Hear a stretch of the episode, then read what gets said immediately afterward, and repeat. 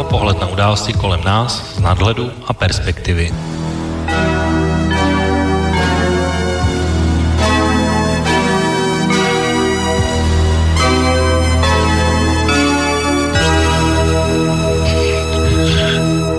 A příjemné páteční odpoledne, vážní posluchači. Vítám vás u další relace typovo okénko.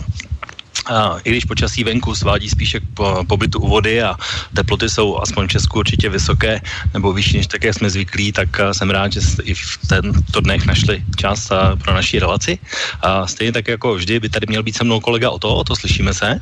Slyšíme se hezké sluneční odpoledne, nebo podvečer.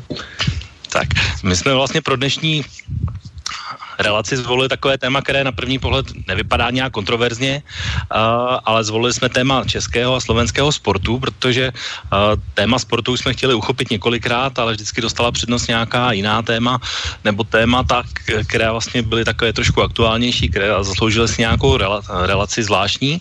Uh, I když téma sport je vlastně hodně široké a není to jenom o medailích nebo o nějakých sportovních výkonech, teď třeba bude v neděli končit ta cyklistická Tour de France, France, tak to jsou takové události, které všichni sledují, samozřejmě kromě nějakých mistrovství světa, olympiád a tak dále. Mimochodem do zimní olympiády chybí už také jenom 230 dnů, takže už se pomalu blíží taky čas a další zimní olympiády, ale to téma toho sportu je daleko širší než jenom v tomhle úzkém pohledu. Můžeme se bavit i o tom, jakou roli sport v našem životě má, jaký vztah k němu mají naše děti, jestli školství a společnost vůbec umožňuje dostatek možností ke sportování, jestli si to rodiče mohou dovolit, a jak vlastně motivovat děti ke sportu, uh, ale můžeme se podívat i na to, co vlastně rozhoduje ve sportovních klubech, jestli tam je všechno v pořádku, nebo tam funguje něco, co by tam fungovat nemělo. Uh, chybí nám porovnání se světem, kde se nám daří, kde jsme naopak zaspali, kde nám utíká vlak a co vlastně rozhoduje. Ale můžeme se zeptat i na takovou jednoduchou ryze česko-slovenskou otázku, jestli si třeba ještě Slováci a Češi fandí navzájem, nebo už jsme tak dlouho rozdělení, že už tohle nefunguje. Já při své přípravě na dnešní relaci jsem i se svým překvapením docela zjistil, že problémy, které má sport v Česku i na Slovensku, jsou velmi podobné, takže vlastně budeme řešit ty problém i společně, i československý, takže uh, určitě to nebude jenom o tom, že bychom se bavili jenom o českém sportu a, a že na Slovensku by to bylo nějak diametrálně uh, jinak. Uh, Můžete, budu samozřejmě rád, pokud se i do naší diskuze s Otou zapojíte i vy. Můžete využít naše tři tradiční způsoby, to znamená přes e-mailovou adresu studiozavinářslobodnývysílač.sk, přes naše webové stránky pod zeleným odkazem tlačítka otázka do studia a nebo telefonicky na telefonní lince 048 381 01 01. Tak, já možná začal bych o tou takovou úplně první otázkou. Já jsem tady zmínil takovou rivalitu mezi Českem a Slovenskem, ale zeptám se trošku jinak. Bereš ty ještě Slovensko pořád jako stát, kterému se v Česku fandí trochu víc než jiným, pokud je ta možnost a funguje to podle tebe i naopak na Slovensku? Ve stavu Česku? No, já bych to úplně nepaušalizoval, protože samozřejmě na obou stranách hranice je jistě mnoho lidí, který, eh, kteří fandí vlastně týmu buď Česka nebo Slovenska, tím myslím teda Čechů, Čechů, Slovákům a Slováků Čechům, ale je i zase, nemyslím úplně zanedbatelná skupina, která to vnímá jako určitou rivalitu, takovou hm, jak si říct, eh, přetrvává tam i tak, taková ta pachuť historická a vím, že je tam určité takové, nepř, jsou nepřejícné komentáře, často prostě pod články na, na sociálních sítích a tak dále, kde je vidět, že určitě část teda eh, populací obou států je nepřejícná, takže určitě to není tak, že by se fandilo nebo nefandilo, ale na, v těch, těch fanouškovských základnách najdeme určitě obě polohy.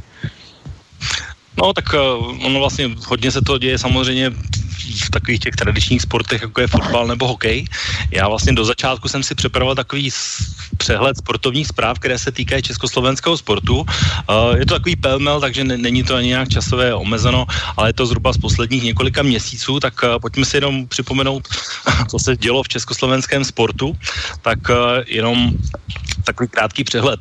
Tak první věc, která se stala, že se nebude hrát Československá extraliga házenkářů, protože měla sice letos začít na podzim, ale většina českých klubů se do, do soutěže odmítla přihlásit. Jedna zpráva. Druhá zpráva je, že slovenští hokejisté se díky Dánsku zachránili v elitní skupině mistrovství světa a proti tomu čeští hokejisté skončili po páté za sebou bez medaile, což je nejdelší čekání na medaily od 50. let minulého století. Eh, česká policie zadržela a, posla, posléze poslala do vazby šéf fotbalové asociace Peltu a náměstkyni ministrině školství Kratochvílovou kvůli možnému ovlivňování rozdělování peněz na sport. Eh, slovenští fotbalisté mají velmi dobře rozhranou kvalifikaci na mistrovství světa v 2018 v Rusku, zatímco Čechům velmi reálně hrozí, že opět nepostoupí. A máme tady ještě takové úplně aktuální věci, jako že česká teniská Karolína Plíšková se stala minulý týden světovou tenisovou jedničkou a na Slovensku ve stejné době vypukla velká aféra, když byl cyklista Petr Sagan vyloučen z právě z Tour de France po souboji s Markem Cavendishem. Takže určitě o čem mluvit máme a ještě takhle úplně na začátek bych možná si pustil ještě takové dvě srovnání, vlastně, když jsem zmínil fotbal a hokej, tak jsem měl připravené takové dvě, dvě dva zvuky. Ten první je asi ten úplně nejpozitivnější, který si myslím, že jsme na Č- v Česku i na Slovensku zažili, které se týká hokeje. A ten druhý je vlastně ta reálná současnost. Tak pojďme si pustit ten první, ten kolektivní, kde vlastně jsou ty nejlepší momenty, které jsme zažili v souvislosti s hokejem. Svoboda. Gol! Je to tam! Je to tam! Tak přece jen existuje spravedlnost. 10 vteřin. Výborně Lang a Ručinský. Otevíráme zlatou bránu olympijského turnaje. Jsme olympijští vítězové. Přepište dějiny, Česká republika vyhrála zimní olympijské hry v ledním hokeji. Posledné dve minúty riadneho hracieho času sa začali. Palfi, môže ísť dopredu, Žigo poď, ľavo má Vondru. Tyška gól! Dávame gól! Peter druhý zásah 18. minúte a 20. minút, 20. sekunde dáva! Žigmund Pálfi dobre zapracoval a Peter to trafil.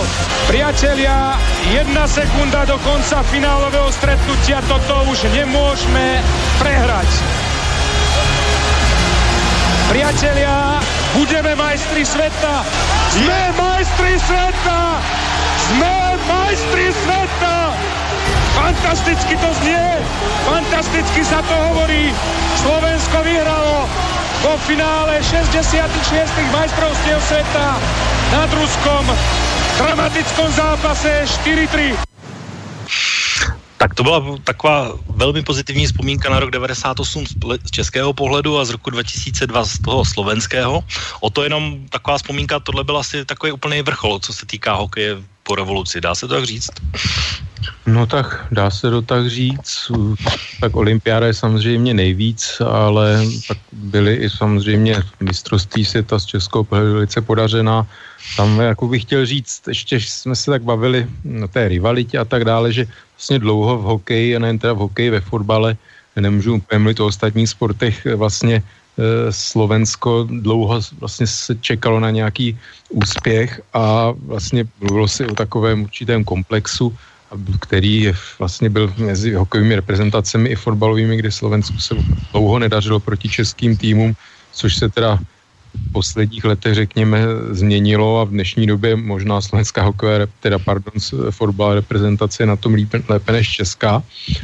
A e, pamatuju si teda na ten rok 2002, kdy se Slovensku konečně podařilo vlastně všechny ty výjimečné, tu výjimečnou generaci dostat na mistrovství světa, když Slovensko mělo skutečně e, výborný tým, kdy mělo v, NHL, z NHL dokázalo poskládat prostě špičkové, špičkové hráče dát dohromady a dokázali teda to zužitko v podobě z toho zlata z mistrovství světa v hokeji 2002 No, tak eh, fotbalová reprezentace ne slovenská je na tom určitě líp než ta česká, to si myslím, že určitě i proto, že postoupila vlastně na poslední mistrovství světa, tím to ta česká ne. A ten stav už, který se týká současné kvalifikace, jsem popisoval.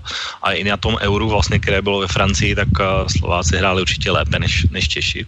A to si můžeme rovnou českém straně přiznat, takže je, je potřeba i tohle říct. Ale já bych pustil ještě pro porovnání, protože teď se bavíme hlavně o hokeji, tak ještě si pustíme současný stav hokeje, respektive zápasů, protože ty první dva, které jsme si pouštěli, tak byly proti Rusku s chodou okolností. Oba ty největší úspěchy byly proti Rusku. A teď si pustíme letošní zápasy proti Rusku a jak vlastně hodnotíme ty zápasy po jejich skončení.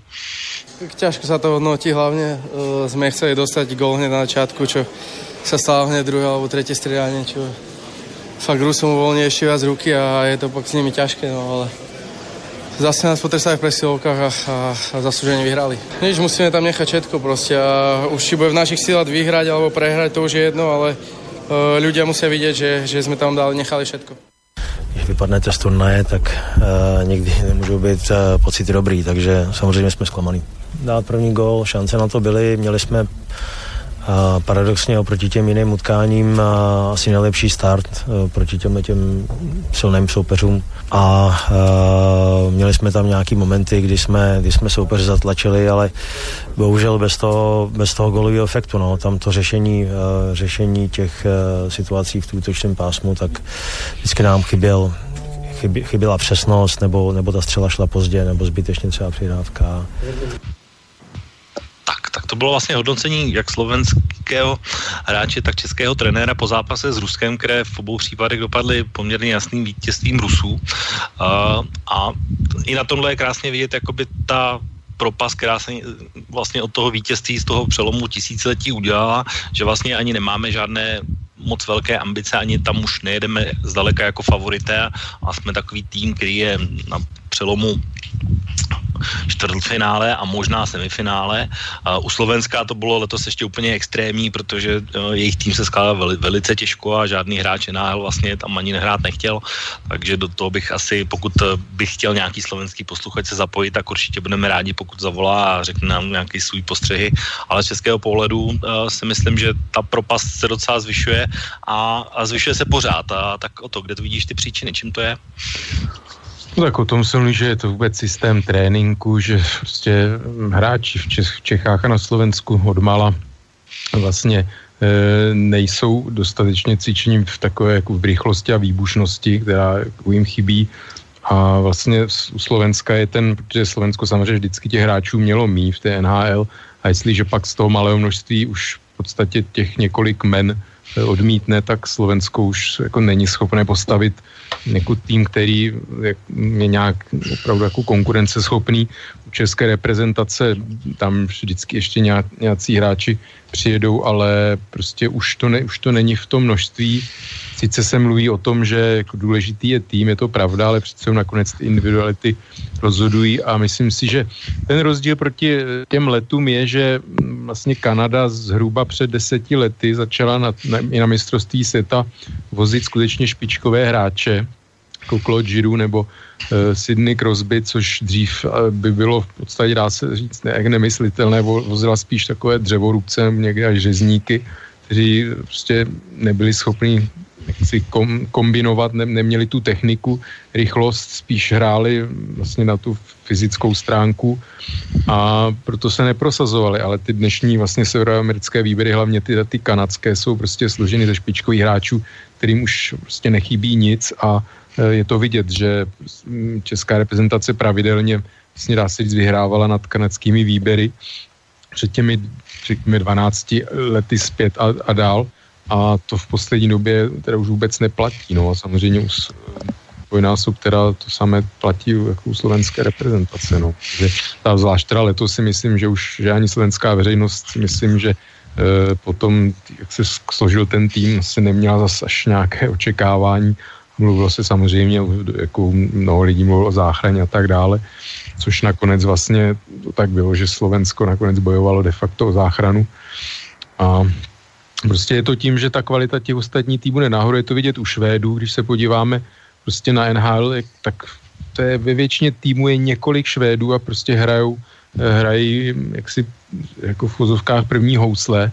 Když se podíváme i na vlastně čtyři na Nashville, jo, na Anaheim a na prostě další, další týmy, vlastně v NHL špičkové, tak prostě je tam výraznou stopu tam zanechávají švédští hráči a jsou prostě žádaní. Švédští mladíci draftovaní, kolikrát člověk o nich vůbec neslyší a najednou prostě pravidelně vidí, že bodují v NHL. Jo, tak zkrátka Finové, ty sice letos trošku sestoupili ze, z, ty, jako z těch příček, ale pořád taky, taky mají tu základnu, tu mládežnickou vysoko, vyhráli, tuším, já nevím, to je dva roky zpátky mistrovství světa juniorů, takže musím říct, že prostě České, českému hokeji slovenskému jak si ujíždí vlak a můžeme se bavit e, proč, co, co se stalo, co se změnilo. Nevím, jestli je teď na to čas, nebo jestli to budeme rozebírat e, ještě později, teda se zeptám. Tak uh, vlastně my, když se budeme bavit o sportu, tak aspoň z mého pohledu to je tak, že já bych ten sport rozdělil na takové dvě, dvě větve základní. Jedna jsou právě kolektivní sporty, to znamená, to je to, o čem se bavíme teď eh, ve k hokeji a k fotbalu. A pak je taková ta druhá část, kde jsou takový ti jednotlivci, který vlastně uh, tam si můžeme říct, že jsme docela úspěšní, si myslím. Ale u těch kolektivních sportů tam ten úpadek minimálně od roku 90 je docela markantní, minimálně nebo nejpozději od podle mě právě toho přelomu tisíciletí. Uh, samozřejmě nevšimli jsme si toho jenom my, nebo, nebo jako fanoušci, když sledujeme ty výsledky, ale v těch příčin je samozřejmě daleko víc a to je to, o čem jsme se měli bavit hlavně teď v té první části. Uh, já jsem si tady našel vlastně takovou analýzu, Českého olympijského výboru, kde vlastně jeho předseda, pan Jiří Kejval, udělal takový souhrn vlastně toho, čím to je, že se nám vlastně ten vlak ujíždí, tak ono kromě té metodiky a to, toho, že na konci tisíciletí ještě čeští hokejisté třeba vyhrávali díky takzvané české chytrosti a šikovným rukou, tak to už vlastně Kanaděné jednak okoukali a jednak posunuli ještě mnohem dál. A i ty metody vlastně, co se týká rozvoje tělesné výchovy a obratnosti a tak, tak tam jsou dál už ne, nepochybně. A e, vlastně ten, ta analýza toho Českého olympijského výboru vlastně říká několik takových důležitých věcí, z kterých to podle mě vychází a e, to je vlastně ten začátek a to je to, čím by se měli zabývat a ukázat vlastně na ty příčiny příčiny, v čem to je, tak uh, ta analýza říká zhruba tolik, že uh, sport není pro české děti. T, on říká teda anglicky cool, to znamená, není prostě sexy pro to, aby vlastně děti sportovaly, mají daleko víc lákadel ve společnosti, než kdy dřív měli a je podstatně těžší eh, se prosadit, eh, než také bývalo dřív. Takže a nabídka sportů, vlastně, který jsou, k tomu se dostaneme taky později, tak eh, je daleko širší, než byla, takže, takže to je jedno hledisko. Druhé hledisko je, že problémy českého i slovenského sportu jsou samozřejmě finance, protože stát jakoby díky různým jiným zájmům nebo jiným prioritám, tak na sport dává stále výrazně méně, takže oproti třeba roku 90 dává zhruba čtvrtinový podíl oproti tomu, co, dá, co se dávalo tehdy. Třetí věc je ta, že se samozřejmě na, na konci roku 90 nebo hned na začátku 90. let zrušili taková ta tréninková centra uh, uh, sportu. No sportovní třídy byly na základní škole. Přesně tak, sportovní třídy a takový tady ten systém se vlastně postupně rozbil a ještě nějakou dobu to samozřejmě mohlo trvat a, a tak generace vlastně, která ještě byla někdy na tom přelomu, právě jako je třeba Erda Jager nebo uh, různí fotbalisti Nedvěd a tak, uh, který vlastně ještě taky na přelomu tisíciletí ještě vlastně byli hodně úspěšní, ale vyrůstali vlastně už v tomhle systému, tak potom už svoje následovníky neměli a nemají vlastně ani dotej, takže teď se to dává teprve pracně do, dopředu a možná něco takového podobného vznikne. No a je tady ještě jedna věc, kterou, která s tím také souvisí, a to aspoň v České republice, že vlastně se nám podařilo to, že české děti jsou nejvíce obézní na světě, takže uh, jejich prioritou rozhodně není sport a není to něco, k čemu by byly vedený jednak od školy, jednak v rodinách. Tak to jsou asi takové čtyři základní uh, problémy, které identifikuje Český olympijský výbor. Tak jak ty se na to díváš, na tyhle čtyři věci? No, tady nevím teda odkud ta informace, jako nějaká, nějaký výzkum, že by české děti byly něco vezí na světě, to, to si to jako připadá, že snad nebude tak zle. To si myslím, že když by se udělali jako americké děti a tak dále, nevím, no to, to je věc, nějaké výzkumy. Ale samozřejmě ty sportovní třídy zrušený, ty pokud vím, mluví se o tom, ale zaváděny nejsou. To znamená, že Eh, tam nevím, jestli může dojít nějaké nápravy. Ono taky další věci, to fungovalo tak, že uh, aspoň u hokejistů, kteří vlastně stávali dřív než do školy a ještě ráno předškolní vlastně vyučováním chodili na tréninky, tak to prostě ta dnešní mládež je přece jen taková spohodlnělá a myslím si, že málo kdo je ochoten pardon, podstupovat takové v oběti. Další věc je ta metodika, no. To jsou věci prostě trenéři, aby trenéři byli, byli schopní prostě těch moderních tréninků.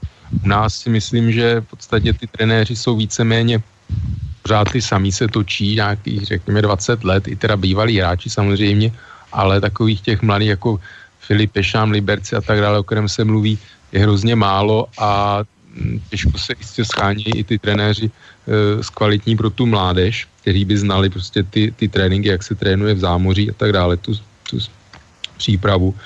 No, další věci, to teda nechci, to mě teď napadlo, protože mluvím o zámoří a řekněme, ruští sportovci jsou pořád konkurenceschopní, e, kde teda kde je příčina jejich úspěšnosti, takže tam pořád ty sportovní třídy existují, prostě výcvikové báze, centra, která prostě poskytují tu, tu výbavu u hokejistů, že drahá výbava, to, o tom se mluví, že prostě pro spoustu rodičů e, jaksi není, není to finančně zvládnutelné, ten hokejový život kupovat dětem neustále nové, nové vybavení, jak rostou, a nevím teda, jaká je situace s tou výbavou. Bylo slibováno, že prostě to, to bude postaráno v klubech, ale myslím si, že to určitě ještě neplatí.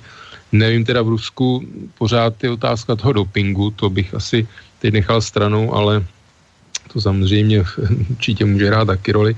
No a potom v souvislosti s tou finanční otázkou eh, protekce, že jo? protože to, jako, to je takové veřejné tajemství, že prostě hrajou dostávají příležitosti děti rodičů, které ten, eh, ten klub sponzorují, prostě platí, platí nějaké, hm, ať už sponzorské nebo vyloženě podplácí trenéry z kauza Vladimír Růžička. Musím říct, že před, eh, pár lety předtím, než ta kauza s Vladimírem Růžičkou propukla, tak já jsem mluvil s jedním hokejistou, který mi, který mi o tom říkal, že Vladimír Růžička prostě bere peníze za... No já možná jenom ti do toho skočím, tady bychom asi měli říct hlavně třeba slovenským posluchačům, který to nesledují, jakoby o co šlo.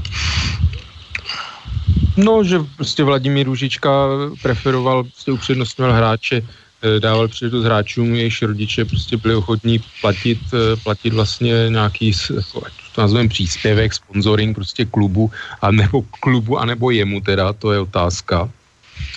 Ono, Eh, prostě to je samozřejmě neblahá věc, pakliže se eh, jak si ten, ten kvalitní, talentovanější, talentovanější hráč prostě nedostane tolik do hry, byť samozřejmě na druhou stranu Vladimír Ručička ty výsledky měl ve Slávi, dokázal prostě vždycky mladé hráče vytáhnout nahoru a mnoho úspěšných jako Červenka, Hertl a tak dále.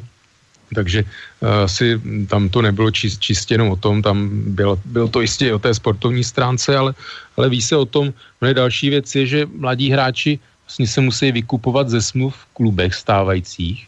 To je další velký problém, že prostě mladí hráči už nemůžou vlastně volně přejít do klubu. I když, když nehrajou, chtěli by hrát jinde, nedostávají příležitost, tak oni vlastně se musí, oni nebo rodiče vyplatit vyplatit z těch klubů, jo, což je další velký problém. Jo. Takže ty, ten talentovaný hráč prostě třeba nedostává příležitost, ale nedo, jako ne, není mu umožněno se prostě dostat jinam, jo, nebo za prostě takových jako nepříznivých podmínek. A ty si teda zmiňoval taky mluvím o tom financování pana Kejvala, no tak pan Kejval předseda Českého olympijského výboru, no to je jméno, které samozřejmě je spojené s kauzou Saska, protože pan Kejval leta, leta zavíral oči a vlastně nechci říct spolupracoval, ale prostě e, byl, řekl bych, takovým jako spoluhrobníkem zlatého telete českého sportu Sasky s panem Hušákem, takže mě prostě, jo, když slyším tahle jména, tak eh, si říkám prostě, proč ty, tyto lidé, kteří vlastně byli, byli, měli něco společného s touto kauzou, vlastně skandální, tak pořád jsou ve funkcích v českém sportu. To je, to je ještě další věc, co bych to chtěl říct. Tak to je samozřejmě realita. Já jsem tohle jméno použil proto spíše z důvodu té analýzy nebo těch důvodů, než že by, že by on byl jakoby ten, ten arbitr. Ale samozřejmě kauza Saska je taky velký problém pro český sport, protože dříve byla financována podstatné části z výnosů a loterií a část sportovních eh, výdajů a ty tím, že teď Sáska už není de facto státní ani těch sportovních svazů, jako byla dřív, tak přišla do soukromých rukou, tak vlastně výnosy z toho už jsou nula. A, takže to je jedna věc. Jinak, co se týká vlastně té analýzy, tak ona kromě toho, co si říkal, tak říká ještě jednu takovou docela alarmující věc a to, že vlastně Český olympijský výbor si udělal jednu takovou analýzu, totiž, že vzal děti z roku, nebo statistiky z roku 97, to znamená, když ty děti vlastně dělali nějaké sportovní soutěže, vzal vlastně výsledky, které byly a porovnal si to vlastně s těmi výsledky z roku 2017, to znamená po 20 letech. To znamená, byla to vlastně rozdíl právě té jedné generace po 20 letech a s překvapením svým zjistil, že vlastně ve všech těch uh, disciplínách a ještě toho projektu se teda zúčastnilo asi 90 tisíc dětí, jo, takže bylo to opravdu velký vzorek. A testovali vlastně ty výsledky a zjistili z překvapení, že v žádné z těch disciplín dneska ty děti nejsou lepší, než byly v tom roce 97, takže je tam eh, poměrně velký problém v tom, že vlastně ta školní výuka podle mě je nepochybně zanedbaná v tom uh, a zaměřením na ty, na, ty, na ty pohybové věci a takové dle jsou věci, které souvisí potom právě na, ty, které se projeví potom v uh, tom vrcholovém sportu a to je to, o čem jsem mluvil, že doháníme Kanaděny v obratnosti a takových těch věcech, ale už to vlastně to už je jakoby pozdě de facto, protože ten základní problém je daleko dřív a je daleko už dřív v těch eh, dětech a v té školní výuce, podle mě. A to je jedna věc. A druhá věc je, že podle statistik eh, se v České republice dětí hýbou pouze 45 eh, minut denně, což vychází téměř přesně na nějakou jednu vyučovací hodinu tělocviku. Ale uh, pětinásobek obezních dětí máme v, taky z roku, s porovnáním v roku 2007, uh, takže, takže ten nárůst je tam poměrně enormní a není rozhodně dobrý a něco by se s ním mělo udělat. Tak ono samozřejmě, když si člověk vzpomene, tak jak to bylo dřív, tak eh, v televizi byly dva programy, nic, vlastně neexistoval internet, do kina člověk mohl no, samozřejmě chodit, ale tak ty zajímavé věci byly třeba až od 15 a tak dále, takže Eh, prostě člověk přišel domů, schodil školní brašnu a okamžitě převlík se okamžitě přelítat ven, hrát fotbal nebo běhat a tak dále, takže prostě ten pohyb byl daleko přirozenější součástí prostě toho dětského života, tak dneska děti samozřejmě sedí doma u počítače, koukají na televizi a tak dále. No a musím říct, že i teda mm, ten komunistický režim prostě pěstoval takovou tu poslušnost a takovou tu prostě jaksi přinášel tu nutnost se podřizovat kolektivu a myslím si, že prostě v těch dětech to bylo i prostě ty kolektivní sporty mm, si byly, byly prefero, jako preferované samozřejmě, ale eh, prostě bylo to to, že ty děti byly, byly jaksi nuceny eh, se nějak podřizovat a byly takové, jak, to, jak bych to řekl, disciplinovanější, tak prostě to samozřejmě se to odráželo i v tom sportu a dokázali i vlastně bych řekl víc na sobě pracovat a u těch sportovců nevím, u malých dětí to snad nehrálo roli, ale vím, že prostě v tom dospívajícím věku potom e, prostě se vědělo, že ta špi, kariéra špičkového sportovce přináší možnost prostě výjíždět na západ, e, prostě vydělat si něco i případně na těch turnajích a výjezdech a diety a tak dále. Prostě byla to možnost podívat se do světa, což dneska samozřejmě je pro dostupné, takže to, to bylo i z vyprávění prostě těch bývalých špičkových sportovců, i, i to lákadlo prostě tom, ta motivace, že prostě ten sport dával prostě jedinečná příležitost se dostat někam dál, než se dostali ostatní lidé. No. No tak ono vlastně, já si to taky pamatuju, že to dřív byly sportovky a, a hrál se basketbal, a hrál se fotbal venku, hrál se házena, hrál se vlastně všechny tady ty kolektivní sporty a bylo to o tom, že se sešlo 20 dětí ze tří různých tříd a, hra, a rozdávali si to tam mezi sebou a, a když se šlo domů, tak se šlo kopat, já nevím, tenisákem nikam a tak, tak to si samozřejmě pamatuju taky a bylo to taková ještě hodně, hodně zábavná hra a dneska už jsme fakt asi trošku někde jinde. Tady je totiž ještě jedna věc, kterou jsme nezmínili, jak si, a ty jsi to zmínil teda ohledně těch nákladů, jak si to rodiče můžou dovolit, tak eh, vlastně statistika u nás, eh, myšleno v České republice, říká zhruba tolik, že my vás, vlastně máme jednu z nejvyšších příček v Evropské unii z hlediska toho, kolik vlastně rodiče musí přispívat na náklady dětem na sport a to vlastně vychází z toho, že stát tam platí málo za sebe uh, a tím více to musí vlastně dotovat rodiče, což samozřejmě dřív nebo později logicky naráží na to, že nejsou rodiče přímo všichni schopní platit svému dítěti nějaké kroužky a všechny tady ty věci. A, a samozřejmě to potom ještě vede k tomu, že ty děti které, kterým to, ty rodiče platí, tak potom jsou přesně v té fázi, jako jsem mluvil o té kauze Vladimira Ružičky, to znamená, že když už tomu dítěti nějakým způsobem přispívají a třeba ne úplně málo, tak chtějí samozřejmě, aby se to dítě, i když třeba má talent na úplně jiný sport nebo nemá talent na sport, který zrovna dělá, tak aby vlastně se aspoň třeba na tom ledě objevil, když se budeme bavit o hokeji. No, teď je, se byl zajímavý fenomén ve Švédsku. Prostě Švédsko taková poměrně rovnostářská kolektivistická společnost, když to je jako v vozovkách, tak se objevil ve, vlastně v Švé, ve Stockholmu fotbalový klub, prostě takovou petici nebo iniciativu, eh, kdy prostě si udělali průzkum a zjistili, že eh, strašně negativní vliv mají rodiče dětí, kteří chodí na ty zápasy svých dětí, kdy je jako motivují velice negativně, jako nadávají jim, eh, nějakým způsobem nadávají případně soupeřům, že prostě ta atmosféra je tam velice negativní a ty děti prostě už od malého věku jsou i tlačené do e, z nějakých jako výkonů, podá, aby měli výsledky a že to je prostě děti nehrajou pro radost a to je taky příčinou a e, prostě je to e, takový, a to teda mluvím o Švédsku, kde samozřejmě e, ten hokej řek, má ty podmínky dobré, ale tohle je teda záležitost fotbalová a myslím si, že to taky hraje roli prostě ty rodiče, tím, jak samozřejmě je to stojí peníze a tak dále a to tak bylo vždycky, že si v prostřednictvím dětí chtějí nějaký realizovat své nesplněné sny a tak dále, tak eh, že ten sport se stal právě takovým tím, hmm, že už to není prostě ta radost ze hry, ta zábava, ale už právě už od toho menšího věku už ty děti jsou e, jako nuceny prostě do, do výsledku a výkonů, kdy už potom z toho nemají radost a vlastně u toho sportu potom nevydrží tím, jak do, jsou starší a už se z vlivu těch rodičů nějakým způsobem vysvobodí, tak vlastně už jsou rádi, že se toho zbaví, že prostě nemusí poslouchat na to, že hrál špatně a tak dále. Prostě, mm, takže to je, to je další věc, no, že ten sport už prostě není, není ta radost, ale stává se z toho tako, takováhle věc. A právě v tom Švédsku ta iniciativa je taková, že aby ty, ty rodiče prostě se zavázali, že nebudou, nebudou řekněme, sprostý a nebudou prostě e, takovým jako ne, negativním způsobem působit, působit na, na ty děti, no, tak to, to je další takový aspekt. Mám ještě dva.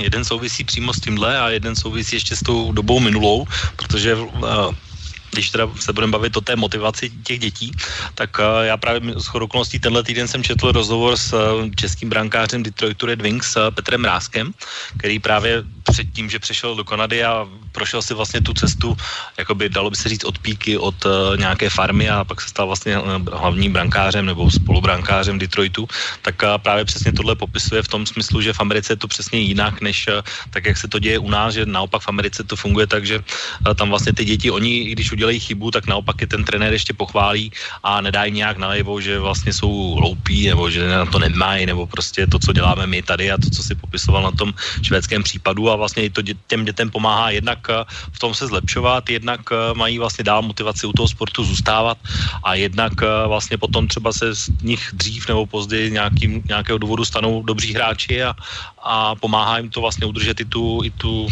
členskou základnu vlastně v těch sportech, kde je to pro ně důležité. Tak to je bod číslo jedna. A bod číslo dva, že vlastně aspoň u nás vlastně je takový kritický věk někde mezi 18. a 20. rokem věku, podle mě.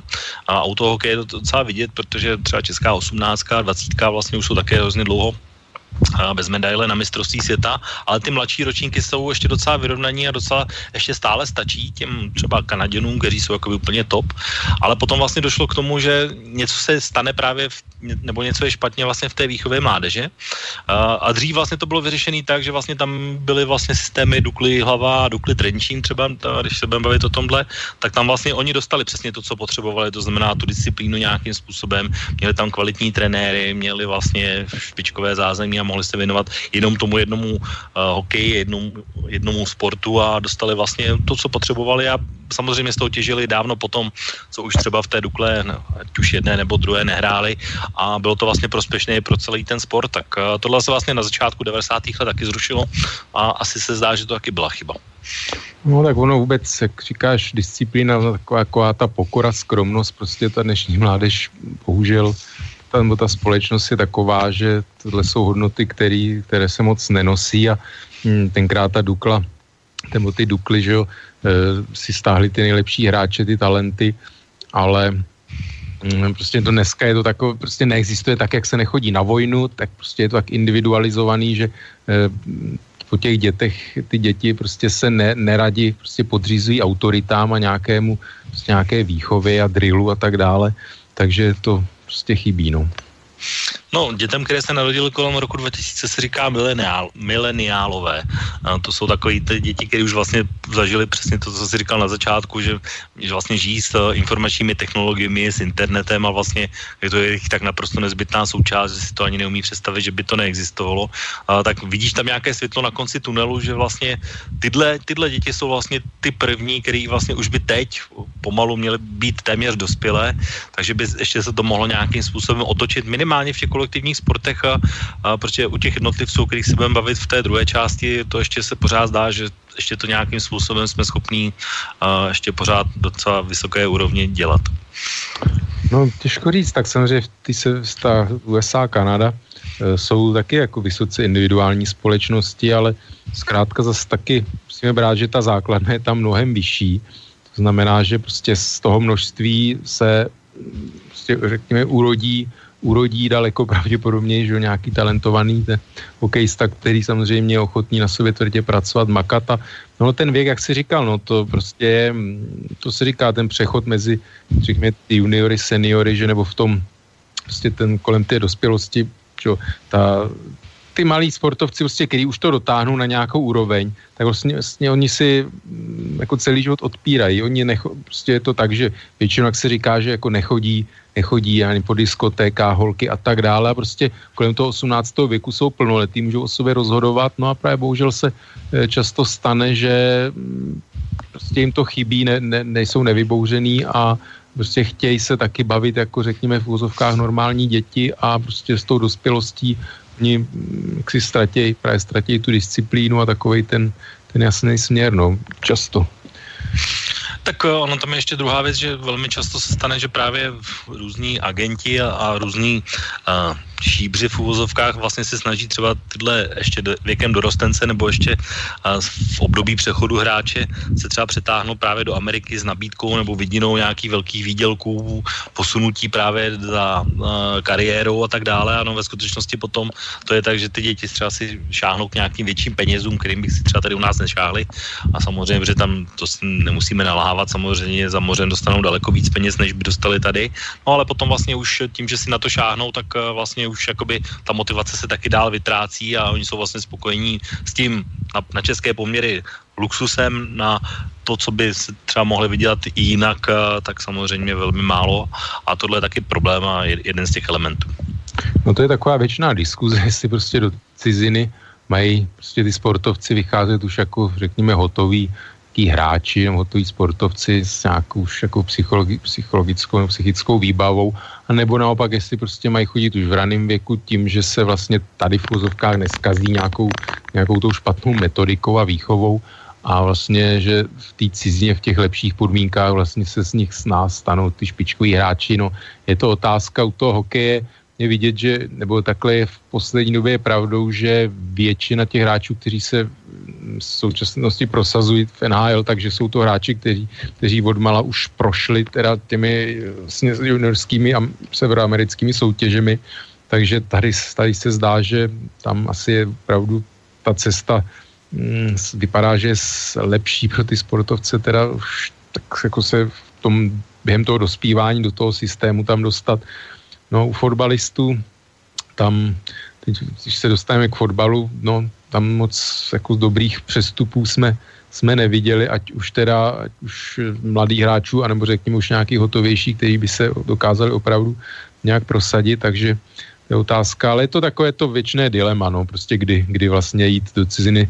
Vzpomínám si, jak Vladimír Ružička říkal prostě Hertlovi, že nemá na to hrát NHL, že ještě není hotový, připravený, tak přes to, přes to vlastně utek do, do San Jose a měl zkostnou první sezónu, ale vlastně po tom zranění už se vlastně nikdy nedostal, nedostal do, do té formy, ale tak hraje vlastně v základní sestavě, tak dá se říct, že nějakým způsobem se prosadil, ale je to samozřejmě, těch hráčů tam je takový na ty hranité farmy a ty NHL jako je tam docela dost, ale opravdu těch, kteří by se skutečně prosadili, tak těch je bohužel no, jenom několik, no.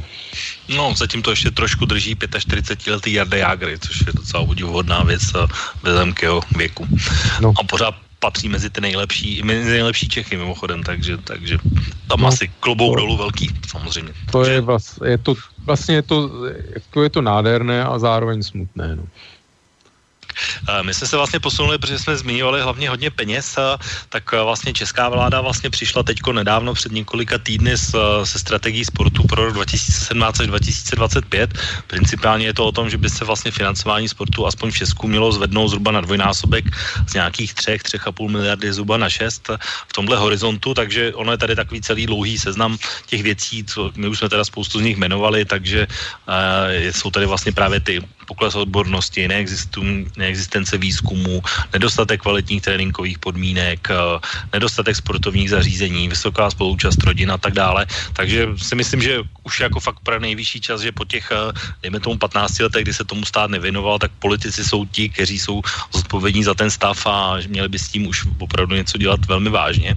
Ale jenom když se budeme bavit teda o těch penězích, eh, my jsme tady zmínili vlastně takovou, já jsem tady zmiňoval na začátku vlastně tu korupční kauzu šéfa finan, fotbalové asociace Pelty, no tak uh, ono potom fotbal teda paradoxně jako jeden z těch nejbohatších sportů, který získává, myslím, asi 400 milionů což je nějakých, dejme tomu 15 milionů euro pro slovenské posluchače, uh, vlastně na svoji činnost, ale jak s nimi nakládá, tak uh, většinou to skončí buď nějakým hm, diskuzí nad národním stadionem a, a nebo potom jsou tam vlastně takové ty fotbalové uh, mafie v úzovkách, které vlastně s těmi penězi nakládají, takže úplně ne, to nesměřuje asi tam, kam by mělo a pořád se to uh, vlastně rozděluje tak nějak podivně a neprůhledně. Jak ty se na to díváš?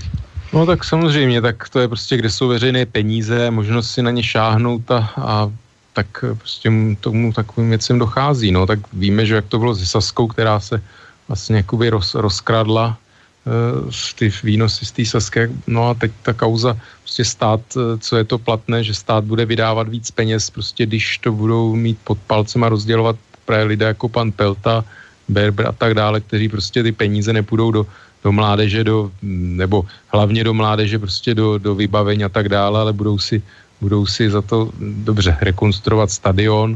Jo, to je sice třeba potřebná věc, ale určitě to není věc, která by, která by vlastně eh, nějak ty, ty děti jako přes, prospěla ty výchovy nových hráčů a e, prostě to jsou věci, které by se měly platit z, e, se soukromých zdrojů, nějaké soukromé stadiony určitě z jiných kapitol a ne z kapitol prostě školství, mládeže a tělovýchovy. A teď to vidíme, že prostě bývalý ministr školství Marcel Chládek, prostě člověk, eh, no to by byl na, na úplně na pořád člověk jako psychicky, který úplně není v pořádku, tak samozřejmě tím, jak eh, prostě tenhle ten systém pomáhal, aby fungoval prostě ty finance, že slíbil víc peněz a prostě byl eh, určitě byl, zavíral oči vlastně tenhle systém, který teďko se ta špína vyvalila, tak to samozřejmě dnes nevím, jestli začala, určitě fungovala za ministrování Marcela Chládka. No a on potom, když byl odvolán minister, jako ministr školství, tak dostal velice teplé místečko na fotbalovém svazu a samozřejmě to nebylo zadarmo, že? Tak no, ono těch financí právě, já s tím mám taky docela problém nebo obavu v tom smyslu, že přesně tohle se stane, protože už jsme to viděli několikrát. Asi největší finanční skandál vlastně bylo financování mistrovství světa lyžování v roce 2009 v Liberci, kde vlastně tehdejší starosta Kittner, já teda nevím, jestli ten soud už dopad jakože definitivně, ale, ale vlastně on a šéfka tehdejšího organizačního výboru Kateřina Neumannová vlastně byli souzeni za spronevěru mnoha set milionů uh, korun českých uh, vlastně z té doby a to jsou právě peníze, které vlastně se jakoby kvůli jedné akci vyhodí a, a nemají vlastně asi ten efekt, kromě určitého PR, které během toho trvání toho šampionátu samozřejmě, ale vlastně s těmi následky se potýkáme taky dodnes, takže ty peníze určitě jsou minimálně jakoby ty státní, uh, určitě s těma není nakládáno a nebylo s těma nakládáno úplně efektivně, tak jak by mělo. No, tak musíme říct, že zaplať pán že teda tady v zárodku byla udušena nějaká myšlenka, že by Praha měla pořádat olympiádu. Hm. A mimochodem vlastně Eh, na, na této myšlence nebo odporu proti této myšlence vlastně se teď rodí i opoziční hnutí proti Viktoru Orbánovi v Maďarsku, to jsou docela takové zajímavé, zajímavé věci, takže e, myslím si, že skutečně mm, vlastně v tom sportu se prostě pohybují e, lidé, takový podnikatele z takového polosvěta, bohužel týká se to českého fotbalu, ale slovenští posluchači jistě to dobře znají ze Slovenska, protože jsem taky četl e, hlavně v minulosti příspěvky diváků, kde prostě slovenský hokejový fotbalový svaz, jaká je tam situace per personály a tak dále, kdy si tam lidé taky přihrávají prostě veřejné peníze. No takže samozřejmě tohle prostě nepřispívá obecně k tomu, eh, k tomu, aby ten sport fungoval dobře a samozřejmě pak jsou i problémy, že sponzoři, sponzoři vlastně odstupují vlastně od, od smluv, od sponzorských smluv a tak dále a přináší to prostě e, problémy toho financování. No já k těmhle kolektivním sportům možná bych ještě zmínil dvě takové věci. Jedna je ta společná. Já jsem tady zmínil, že československá házenkářská extraliga se hrát nebude a, a samozřejmě to není jenom o házenkářích, ale mluvilo se o tom několikrát i právě v souvislosti jak s fotbalem, tak s hokejem. Tak já se tě zeptám, chybí ti jakoby československá hokejová nebo fotbalová liga, tak jak to bylo dřív a zápasy Sparty, Slovanu, Trnavy, nevím, Košic a no. tak dále? Já no, je, bylo, by to, bylo by to třeba z dnešního pohledu ještě prospěšný? Pomohlo by to k něčemu? Tak asi v zásadě ta kvalita by se měla zvýšit, byť samozřejmě jsem zaznamenal takové ty úvahy, že jednak teda e, přece ten slovenský sport je na tom hůře jaksi finančně i teda nějakou tou základnou, že v podstatě by na Slovensku zbylo, já nevím, ve fotbale, v hokeji dva, tři, čtyři e, jaksi špičkové kluby a vlastně zbytek by jak si v šel, šel do kytek, jo? že by ta, ta, ta, ta, Sloven, ta liga vlastně pro Slovensko znamenala, že eh, jenom, že se zúčastnilo několik klubů té federální ligy a vím, že to padlo především teda, pokud vím, na nezájmu sice teda české strany, nevím přesně, ty informace úplně neznám do detailu, ten průběh, jaký byl. Samozřejmě já bych se váli toho, že přece jenom by tam mohly vznikat eh, na konto různých těch federálních zápasů i různé nacionalistické eh, jaksi nálady a hm, problémy, takže to, to, toho bych se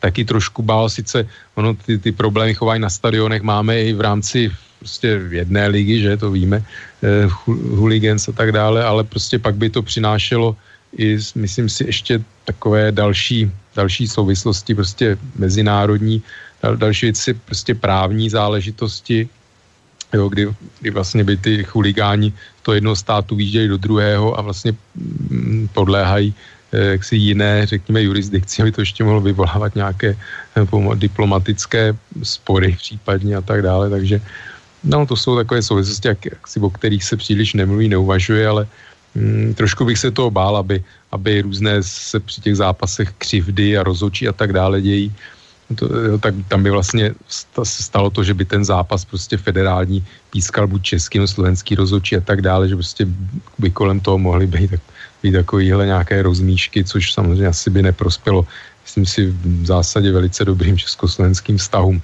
Takže to je takové negativum, ale samozřejmě bylo by to, bylo by to jak určité oživení, bylo by to zajímavé, ale říkám, no, nevím, jestli, jako co se týče sportovní kvality, nebo takhle vliv na ten celkový sport v, tě, v dané zemi, e, to je tak, nevím, nemám na to úplně jednoznačný názor. No, já jsem, když jsem tuhle kauzu sledoval, tak ono to zkrachovalo, nebo bylo to odmítnuto vlastně těmi českými kluby z toho důvodu, že ono by to mělo problém vlastně eh, z hlediska mezinárodního ve smyslu, když by mistr byl nevím, Sparta, tak no. vlastně postup do ligy mistrů vlastně by neměl žádný slovenský klub, ale prostě by to jenom Sparta, takže bylo by tam vlastně jakoby problém tady s tou návazností do evropských pohárů, kde ty pravidla jsou nastavená, takže vlastně jakoby nepočítají vlastně tady s těmi multistátními uh, ligami, vlastně možná s výjimkou Premier League, ale uh, vlastně takhle ty mezistátní jakoby společné ligy víceméně by měly problém dál potom pokračovat do těch evropských pohárů, takže to byl asi ten hlavní důvod, proč se třeba ve fotbale to nestalo. Pro mě by to bylo určitě oživení, já si myslím, že by to byla dobrá věc minimálně z toho pohledu zase tady těch rivalit, protože těch zápasů není tolik, si myslím, do, do, do, do roka, že by se to nedalo organizačně zvládnout nebo ošetřit. Stejně máme tady zápasy, kde ta bezpečnost je stejně na vysoké úrovni, ať jsou to nějaké zápasy mezi Spartou Sláví, Spartou Baníkem a nevím, Brnem Sláví, Brnem Spartou, takže tady už ty rizikové zápasy také jsou samozřejmě a tady bych bylo něco víc, to je pravda, ale nemyslím si, že by to bylo něco zásadního, že by to mělo na to vliv. Ale ještě jedna věc je docela důležitá, oproti minulosti neznaná. A my jsme teda tady často zmínili Spartu, tak já asi neprozadím nic eh, tajného, když řeknu, že ty máš Spartu relativně nastudovanou a, a relativně na vlastní oči vidíš, eh, co se tam děje, tak eh, vlastně problémy českých klubů jsou dlouhodobé a u Sparty, i když jí vlastně vlastní miliardář Křetínský, tak vlastně už se mu, já nevím, 15 let už se mu nedaří postoupit do ligy mistrů. No, Přiznám se teď za trenéra Kotrještě, je tam Karel Poborský, nevím kolik je to, ale 15 let to nebude, to určitě ne, ale myslím, jestli někdy 2006, 7, tak no, někdy tak, v tom... tak 12 let by to mohlo být, 12 let by to mohlo být, a, tak vlastně uh, Sparta vlastně je braná jako nejbohatší český klub a stejně se jí nedařilo vlastně se všemi různými strategiemi vlastně do té ligy mistrů postoupit, ať už vlastně vyzkoušela jakoby české reprezentanty, bývalé reprezentanty, slovenské reprezentanty, uh, já nevím, mladíky, staří, zkušení. Vlastně nikdy se to nepodařilo. A letos, a to je právě ta novinka, to bych docela chtěl, aby si ho komentoval, vlastně se rozhodla jít úplně jinou cestou, protože pro české kluby se letos, nebo příští příští rok otevírá uni- taková unikátní možnost, že vlastně mistr postoupí přímo do ligy mistrů, kde si právě šáhne na obrovské peníze, myslím, je to až půl miliardě korun, což roztočilo takovou ne- naprosto neuvěřitelnou až bizarní inflační a nákupní horečku, hlavně hlavně mezi Sláví, kterou koupili loni Číňané, takže to je taky no, novum, že už vlastně Slávě není česká, ale čínská. Uh, právě mezi Spartou a Plzní, která se drží trošku zpátky, ale uh, vlastně u Sparty to až takové úplně extrému, že vlastně dřív, uh, zase když to porovnáme s tou dobou předchozí, tak vlastně ty hráči postupně šli, tak jak jsme se bavili o tom o hokeje, že vlastně šli přes tu nějaký základní klub někde, já nevím, v Litvínově, přes Duklu hlava nebo Duklu Trenčín a potom vlastně někam do zahraničí případně, tak tady vlastně dřív to bylo tak, že oni chodili právě, nevím, z Plzně do Sparty, do reprezentace a teprve potom někam se dostali ven.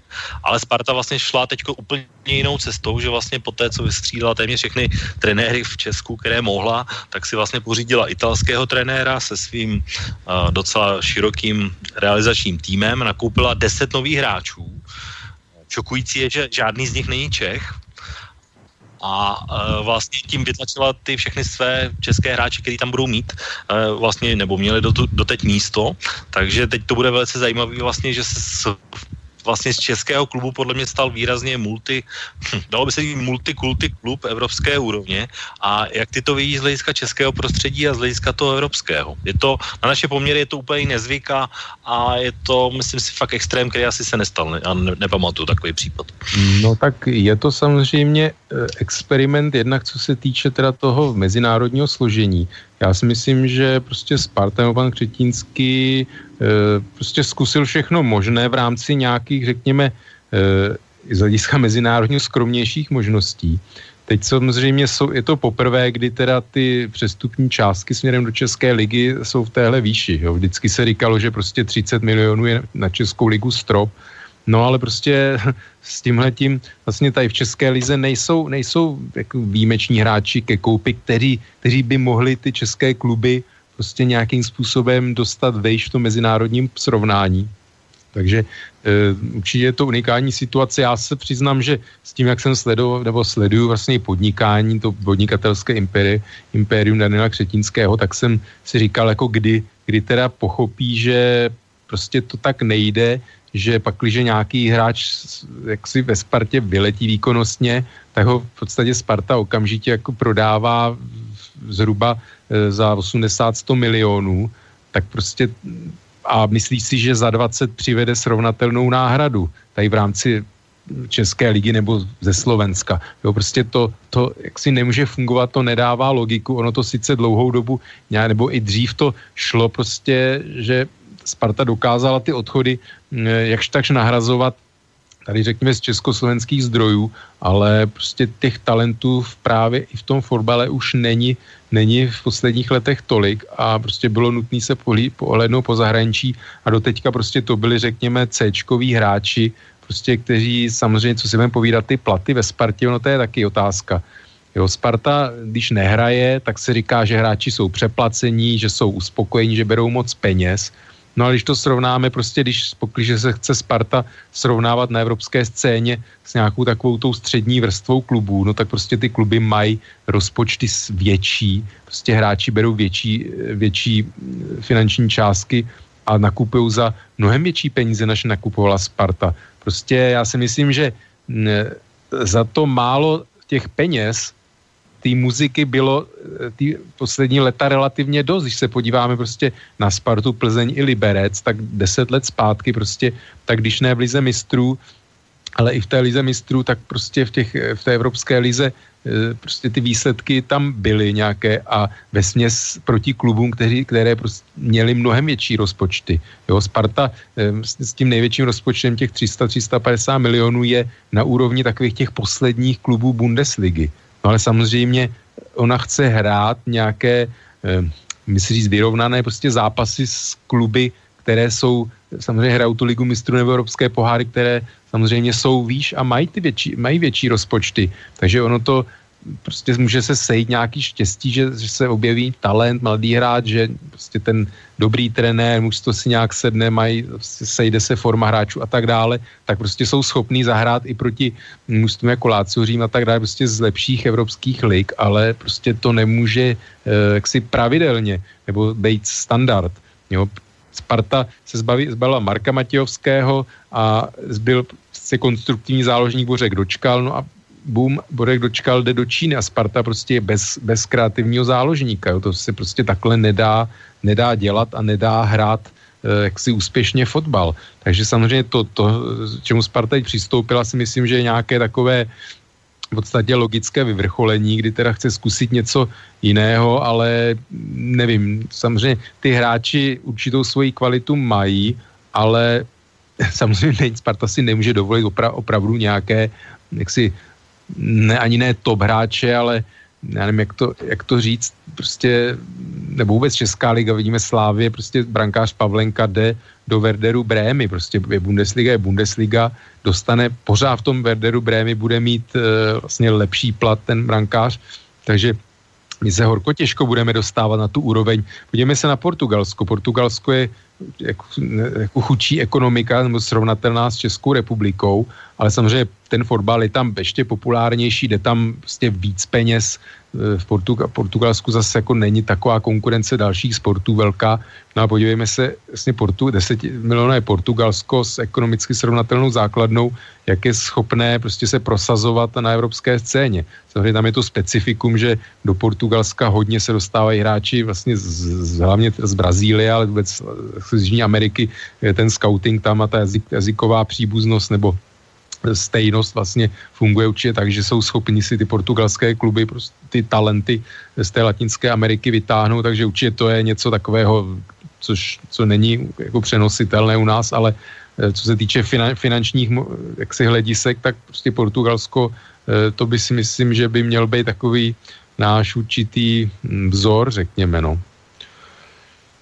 Tak eh, já jsem spíš to myslel z toho pohledu, že vlastně dřív aspoň ty když, to budeme, když jsme se začali u dětí, tak teď už jsme trošku u dospělí, tak oni vlastně měli jakoby tu motivaci a viděli, že ta cesta je nějakým způsobem prošlapaná. Teď se jakoby zdá, že vlastně uh, uh, když se nakupí 10 cizinců, tak ty asi je dost pravděpodobné, že budou mít nějakým způsobem přednost a měli by být lepší než ti místní hráči, takže si myslím, že uh, asi to nepůsobí úplně dobře. Já si pamatuju doby, kdy ještě pratila taková ta stará pravidla, že mohli hrát, myslím, v týmu pouze dva cizinci zároveň, než ještě do toho vstoupilo takové to takzvané Bosmanovo pravidlo a vlastně úplně extrém, to je samozřejmě v Premier League, kde vím, že a teď nevím, u kterého týmu vlastně byla taková statistika, že vlastně je to sice anglický klub, ale nemá v, už v týmu ani jediného angličana, je to vlastně stoprocentně cizinci hraný klub a, a ty se tam vlastně jenom střídají a není tam vlastně žádný místní hráč, který by k tomu měl nějakou, nějakou váhu. Takže z tohohle pohledu jsem to myslel. A druhý, druhá věc je, že vlastně já, co si pamatuju z hlediska sportovního, tak eh, když se nakoupí takhle velké množství hráčů, tak eh, téměř nikdy to nedopadá dobře, protože stoprocentně tam trvá dost dlouho, než se ten tým sehraje, než se ty hráči potkají a, a vlastně oni potřebují úspěch okamžitě, protože ta kvalifikace do Evropské ligy, respektive ligy mistrů vlastně už proběhne za dejme tomu několik dní nebo maximálně týdnů, takže, takže vidím, vidím to pesimisticky z tohohle pohledu. No tak samozřejmě podívejme se, jak Chelsea taky hned nebyla špičkový klub po tom, co jí koupil Roman Abramovič. No to Manchester City taky dlouho, dlouho prostě i přes velké nákupy to trvalo, než začaly mít úspěchy vlastně na mezinárodní scéně. E, takže to samozřejmě není hned. Tady je problém, že Mm, to jsou různé cesty. Jo. V tom Chelsea, Manchester, tam Benčíře, v tom Chelsea se taky točili trenéři, vlastně pak teda mm, Jose Mourinho eh, byl dlouho a ten vlastně dovedl to Chelsea úplně na takový ten, to, ty top pozice. Eh, tady v České lize bohužel ty trenéři eh, nedostávají ten čas, ten prostor, prostě jakmile se přesně jak si říkal, jak se nedaří, tak hned okamžitě se trenéři vyhazují, nenechává se jim čas. Ono samozřejmě je to, je to těžké, no tam vždycky je taková vůle eh, tomu trenérovi dát čas, ale pak když vlastně po roce není vidět nějaký eh, výsledkový nebo herní progres, že tak samozřejmě je to těžký, ale prostě ty trenéři zase tak pracují s materiálem, který mají. E, vidíme Arzen Wenger pod jakým je tlakem, ale prostě pořád, pořád ho v arzenálu drží, prostě důvěřují mu.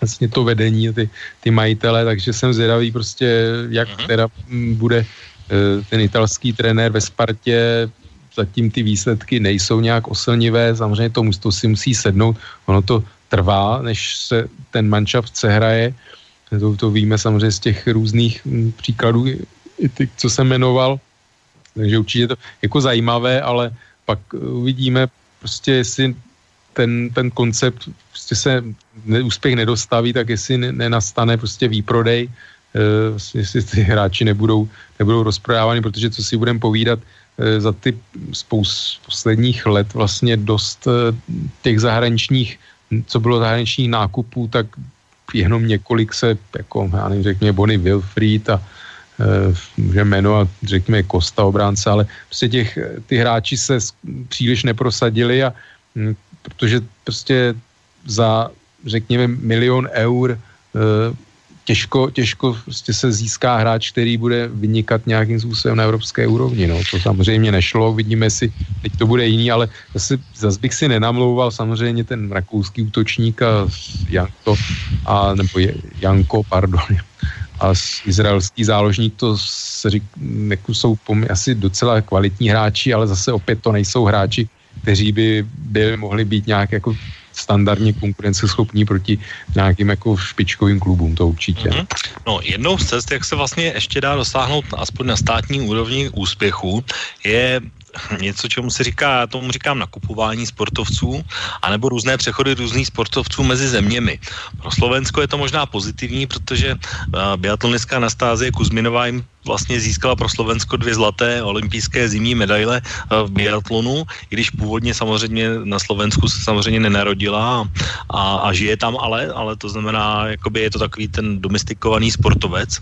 A, tak eh, jak ty se díváš na takovýhle možnosti, jakoby pomoci si, když už teda nemáme nějaké vlastní hráče, které by se tady narodili, kteří tady žijou jakoby tím v fúzovkách eh, přechodem od někuď. Úplně extrémně je to samozřejmě u nějakých katarských házenkářů nebo katarských eh, běžců, kteří se samozřejmě v Kataru nenarodili a narodili se třeba v Kenii, ty běžci hlavně. Ale pro české podmínky jsou samozřejmě případy, třeba ta Anastázie Kuzminová pro Slovensko je určitě pozitivní příklad, tak eh, jak ty se díváš na takovýhle vlastně jakoby náhradu někde odinut? No, já nemám na to asi vyhraněný názor. Člověk vidí, že francouzskou, německou fotbalovou reprezentaci, kdy prostě to jsou hráči, kteří jsou narození jinde, to občanství získali vlastně později a tak dále. E, přináší to úspěchy. já nevím, je to reklama prostě na nějakou takovou soudržnost společenskou, ta proklínaná multikulturalita, no tak v tom sportu prostě se ukazuje, že to nějaké výsledky má. Um, já nevím, no tak to jsou samozřejmě věci v Německu velké přistěhovalectví, Francie, Británie, kolonie bývala a tak dále, takže tam je to jiný případ. U nás máme samozřejmě Gebre Selassie, který má českou matku, tuším. Tak já, já ti do toho jenom skočím, prosím tě, protože máme posluchače na naší telefonní lince, tak dobrý večer. Dobrý večer, počujeme se? Dobrý večer, slyšíme se výborně. Zdravím, pri telefóne Marek z Prešova, eh, východné Slovensko konkrétne.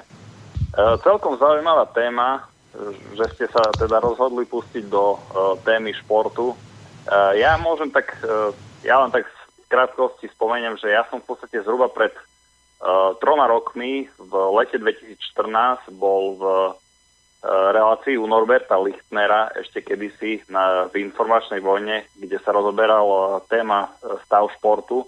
A v podstate bol som tam hosťom ja a aj generálny riaditeľ hokejového klubu e, Nitra, pán Plandora, čiže uh, ja som vlastne vtedy mal v závere takej relácie nejakú, nejaké také prianie, tak neviem, že či to je zhoda okolností, alebo či sa mi to doprialo toho, že aby sa otvorila nejako tá téma a prípadne Uh, vlastne sa to nejako naštartovalo, ten, ten nejaký celospoločenský diskus, alebo ako sa tomu povie.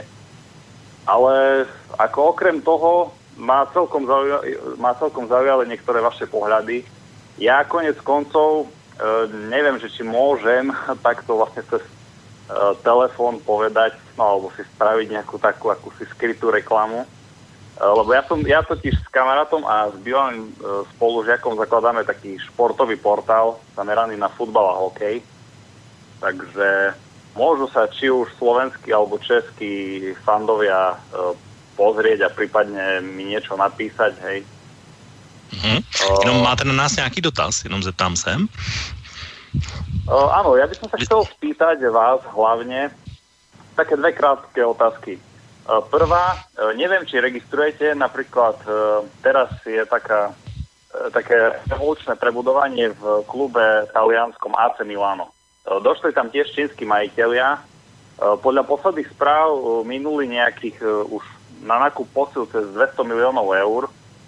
Nejakých asi 10 alebo 12 hráčov kúpili. Tak sa vás chcem spýtať, že či je nejaká šanca, že keď minuli také, obrov, také, obrovský, také obrovské čiastky, za tak relatívne krátku dobu na, na taký počet hráčov, že či, či vlastne je nejaká šanca, že AC Milano sa dokáže nejako rýchlo navrátiť do Ligy majstrov. A ešte som sa chcel spýtať, že neviem, či ste sledovali teraz e, tie české a slovenské kluby v rámci Ligy majstrov Európskej ligy, tak e, včera vlastne e, zo Slovenska jak Žilina je mimo Ligy majstrov, Slovan Bratislava je takisto mimo a aj Tenčín. Jedine, kto postupil do tretieho predkola je MFK Ružomberok, ktorý sa stretne s Evertonom, tak e, ja by som sa chcel spýtať, že prečo tie také e, veľké kluby na Slovensku, ako sú napríklad Žilina, Slovan a Trenčín, e, majú nejaký, neviem, ako by som to definoval, či nejaký problém nejako častejšie prebojovať do základných skupín, či už Ligy majstrov alebo Európskej ligy, porovnaní napríklad s vašimi e, českými klubmi, ako je napríklad e, Polzeň alebo Sparta Praha alebo nejaké iné. Uh, ďakujem, budem posúvať. Tak Dobře, moc taky děkujeme za dotaz. Teda? No, pardon. Ne, tak já zdravím Přerovský beton, já nevím, kolik je posluchači, takové to bylo takový... prosím tě, ne Přerovský. Pardon, to je pře, samozřejmě Prešovský beton, to byl takový velmi známý, slavný pojem za federální fotbalové ligy. No já jenom upozorním jednak, teda 200 milionů eur AC Milan, jo, tak tady je vidět prostě čínský majitel, když je čínský majitel ve Slávě a čínský majitel v AC Milan, jak je to obrovský rozdíl, aby jsme si tady právě viděli tu disproporci, protože prostě tady teď vzniká taková atmosféra, že české kluby se začínají stávat nějakými prostě evropskými kluby nebo velkokluby, jak je to prostě úplně vlastně směšná debata, jo, protože prostě 200 milionů eur AC Milan, že jo, prostě je úplně ořád, ořád někde, někde jinde než, než ve Slávii, takže to, jestli budou mít úspěch, samozřejmě to netuším, já se přiznám, že úplně teď ty nákupy v AC Milan jsem, jsem eh, nesledoval, takže těžko předpovědět, prostě jestli se AC Milan vrátí eh, tam, kde byl. Dneska v Itálii králuje Juventus, prostě ten AC Milan tím, jak se zbavil Silvio Berlusconi, AC Milan, tak samozřejmě vyschla, vyschla finanční studna, takže to je otázka budoucnosti. No a co se týče těch slovenských klubů, no tak prostě tam je to o těch penězích, o tom zázemí, prostě o té hráčské kvalitě, prostě je to tak, že e, na tom Slovensku ta kvalita asi přece jenom je o něco nižší, ta fotbalová a e, jak si když to srovnáme teda s nějakými těmi jejich soupeři, když se podíváme, já jsem ještě zapomněl zmínit souvislosti právě s tou Spartou, jo. Já si myslím, že ta inspirace byla eh, vlastně i to Rumunsko-Bulharsko, jo, kdy se oni přesně šli tím, jako ty úspěšné kluby z, z těchto zemí tím způsobem, že přesně tak jako nakoupili, řekněme, mm, s hráče s nějakou kvalitou, je to taky takový pelmel, takový multikulty, mají cizí trenéry a tak dále. A prostě občas ty rumunské, bulharské kluby e, nějaký úspěch udělají a myslím si, že a herně Herně to taky nevypadá špatně, takže myslím si, že Daniel Křetínský prostě to chtěl zkusit tímto způsobem. A ty slovenské kluby pakliže chtějí mít nějaký úspěch, tak prostě základ to, aby zřejmě teda vlastnil nějaký oligarcha slovenský, který prostě pro něj to bude koníček a bude ochoten tam ty peníze nalít. Další věc je to divácké zázemí, prostě o to se odvíjí jako sponzoři, kolik můžou dostat od sponzorů, kolik platí televize vlastně těm klubům, za přenosy ligy a tak dále, aby, aby zkrátka ty peníze v tom fotbale byly a byli tam kvalitní hráči. No a to se obávám, že prostě na Slovensku eh, ten trh a tak dále, jedno s druhým div, divácké návštěvy jsou slabší a proto prostě těžko, těžko od slovenských klubů očekávat nějaké běžné výsledky na evropské scéně a obávám se teda, že Ružomberok s Evertonem to bude asi velice hodně, hodně těžký dvouzápasný. Tak já se pokusím taky odpovědět, taky děkuji za dotazy. Já to vidím trošku jináč, bych řekl, protože co se týká teda AC Milan, tak já tuhle zprávu jsem taky zaregistroval, nicméně, protože mezi minulou relací a touto relací jsem byl na dovolené, tak jsem úplně nesledoval poslední zprávy, co se týká přestupového trhu fotbalového, ale stadion San Siro jsem viděl na vlastní oči, takže, takže můžu popsat situaci okolo, tam samozřejmě hraje AC Milan a Inter dohromady. AC Milan, tradiční klub, uh, docela v krizi v posledních letech eh, na úrovni Evropské ligy. A samozřejmě má tu ambici se zase vrátit, eh, přesně tak, jak říkal o to vlastně v Itálii králuje Juventus, eh, teď tady byla vlastně taková přestupová kauza českého fotbalisty Patrika Šika za 30 milionů euro mimochodem, takže tam vlastně Juventus jakoby na to, že byl vlastně z důvodu dopingové kauzy vlastně přezen původně do druhé ligy, tak se vlastně vrátil a, a ještě silnější, než byl kdy dřív, takže tam si myslím, že Juventus uh, si myslím, že obhájí titul. Uh, co se týká postupu AC Milan, uh, já jako tady těch, uh, tak jak jsme se o tom bavili na tom příkladu Sparty, nejsem jakoby příznivcem toho, aby se vlastně vyměnil celá jedenáctka, protože téměř, jak jsem říkal už předtím, nikdy to jakoby nevede k rychlým koncům v pozitivním směru slova a spíše tam velké riziko toho, že se to složí úplně, takže takový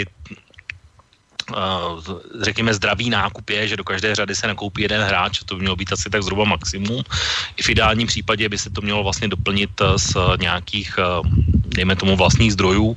Máme tady vlastně takový podobný příklad z Anglie, kde vlastně šejkové vlastně pořídili jako podobnou hračku v Manchester City, dostali ho nahoru, vyhráli vlastně dvakrát titul, ale teď vlastně už asi titul nezískali a získalo Chelsea s vlastně pod vedením Romana Abramoviče.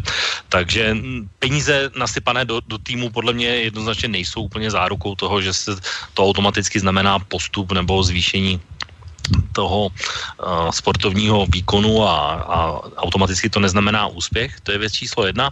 No a co se týká těch slovenských klubů, tak já si pamatuju, a to se asi o to pamatujeme oba, že ne, já nevím, jak už je to dlouho, ale to je jenom pár let zpátky, že vlastně Žilina byla braná jako outsider ve souboji se Spartou a místo do ligy mistrů, aby postoupila Sparta, tak postoupila Žilina, takže na Slovensku podle mě došlo k tomu, to, co se, o čem se tady bavíme celou jakoby dobu, že vlastně Česká republika má ještě relativní výhodu v tom, že je o něco větší, nebo dvojnásobně větší než Slovensko a samozřejmě sportovní základ na Slovensku rozhodně nemůže být tak velká a, jako česká, takže samozřejmě máte talenty typu Marka Hamšíka nebo Vladimíra Vajse, tak to jsou hráči, kteří se samozřejmě prosadí v Evropě a když se to poskládá na, reprezentační úrovni, tak uh, ještě se to taky dá, uh, dejme tomu nějakým způsobem uhrát, ale uh, není to o tom, že by vlastně se to dalo postavit na klubové úrovni a, a potom samozřejmě ta konkurenceschopnost chybí. Takže tam z tohohle pohledu to vidím asi negativně a vlastně mi ani nenapadá nějaký slovenský klub, který by, který by vlastně měl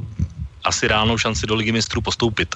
A je tady ještě třetí věc, kterou asi je potřeba říct, a kterou jsme nezmínili, že vlastně u nás, aspoň v Česku, se bere jako úspěch už to, že klub do ligy mistrů postoupí, ale nikoli v to, že vlastně co tam dál uhraje, protože potom se samozřejmě potká s těmi daleko kvalitnějšími soupeři a to by vlastně mělo být ten cíl, ale on není, on je vlastně jenom ten finanční, protože tam jsou obrovské peníze za postup a to už vlastně tomu klubu v fúzovkách stačí k tomu, aby jednak ekonomicky přežil a bral to jako úspěch, že se tam vůbec dostane. Takže to jsou asi takové tři poznámky, které mám já.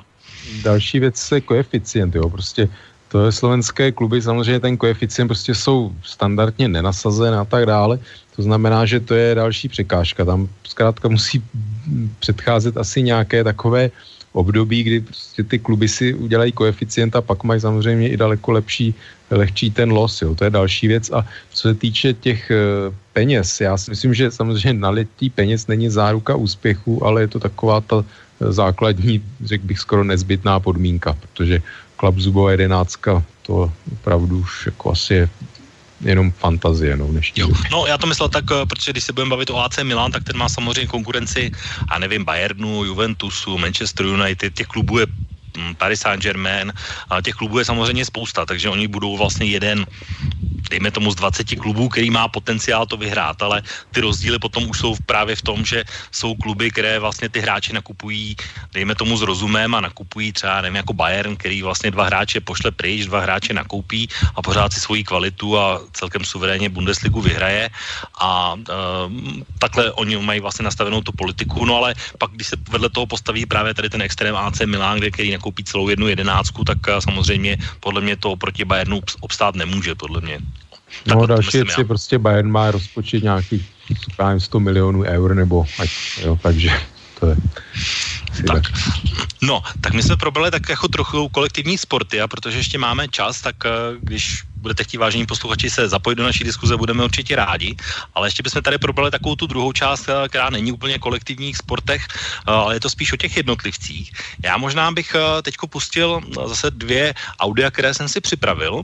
Jedno je takové úplně ryze slovensk, jedna taková úplně ryze slovenská radost a tu si teďko pustíme, protože to je takový, já si myslím, asi úplně nejlepší, nejznámější a asi úplně legendární slovenský sportovec. Tak pojďme si pustit uh, záznam z roku 2015 a 16. Záverečné metre pre Petra Sagana a zlatá medaila je veľmi blízko pre Slovensko.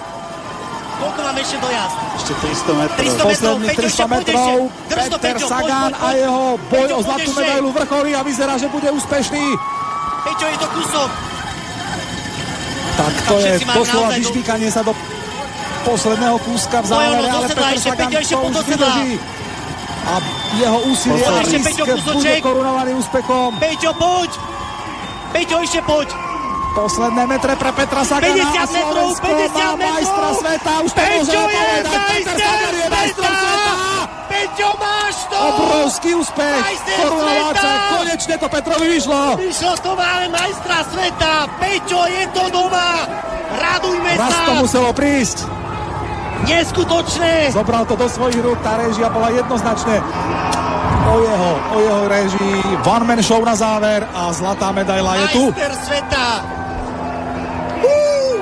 A je tu záver pretekov, Taliani sú tam vpredu s dvojicou svojich pretekárov. Nicolo na druhej pozícii, ten bude zrejme finišovať rovnako Tom Bonen, Mark Cavendish je tam takisto. A kde je Peter Sagan, je tam... Uh, Ide úplne popri bariére správa. A je to, je to, je to majster sveta, je to majster sveta, máme majstra sveta! Máme ho tam! Máme ho tam! Opäť máme majstra sveta! Ako šiestý cyklista histórie obhájil majstrovský titul a opäť bude v dúhovom drese. Tak to je bomba. Vyzerá, že sa ani nezatýkal. Fenomén. Tak.